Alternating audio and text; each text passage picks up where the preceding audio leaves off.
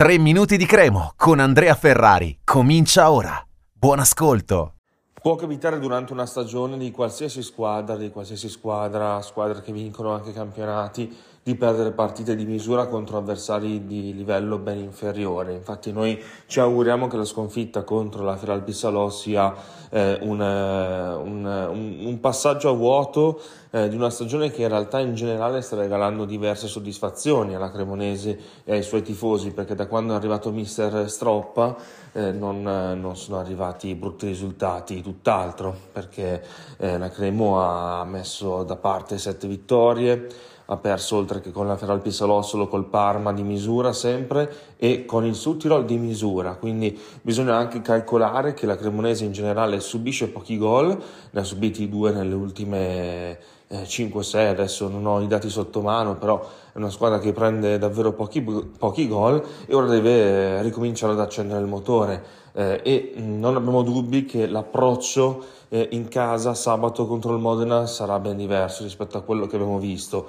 Eh, un altro ambiente, l'ambiente di casa, dove la Cremo è riuscita a, a, mettere da parte tre vittorie di fila dopo sei partite in cui ha pareggiato tre volte e perso altrettante, quindi ha sistemato il ruolino di marcia tra le mura amiche, altro entusiasmo, altro clima, il Christmas match e l'ultima tra l'altro allo Zini del 2023, quindi congedare lo Zini con una vittoria non sarebbe affatto male eh, per continuare questa marcia che resta comunque di ottimo livello e noi rimaniamo fiduciosi in merito. Eh, è stata una partita storta, eh, lo ripetiamo perché la Cremonese ha fatto in modo che diventasse una giornata storta, è ok, però comunque sono errori che non vanno ripetuti. Abbiamo a disposizione una rosa eh, davvero ampia di qualità e anche di esperienza per poter recuperare subito da quella batosta e noi immaginiamo, proiettandoci a sabato, che Stroppa scelga gli stessi che gli hanno dato garanzie, eh, molte garanzie nella partita contro il Venezia,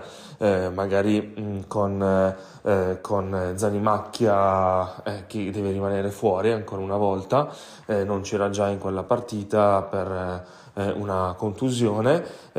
quindi Zanimacchi è out, dovrebbe giocare quagliata. Per il resto, ballottaggio sempre Maier con buon aiuto mezzo alla sinistra, eh, poi Vasquez dovrebbe tornare titolare davanti insieme a, a, a Coda, ecco, semmai è Coda che torna titolare, Vasquez ce l'ha già, quindi confermato nonostante la brutta prova di sabato scorso, e poi collocolo Castagnetti, Sernicola e la difesa che ritrova Antov e Bianchetti eh, che vanno a comporre il trio con Ravanelli e in porta Jungdal. Quindi ristabilire questa Cremonese per dimenticare l'ultima prova. Eh, per ricominciare il cammino, le opportunità ci sono, il Modena è una squadra tosta, rognosa, ma comunque che si può battere e, e poi siamo contenti per Zanimacchia che non ha lesioni particolari, eh, quindi sta abbastanza bene, farà ulteriori accertamenti, però potrebbe tornare già col Palermo, altrimenti lo rivedremo nel 2024 e che, che si aprirà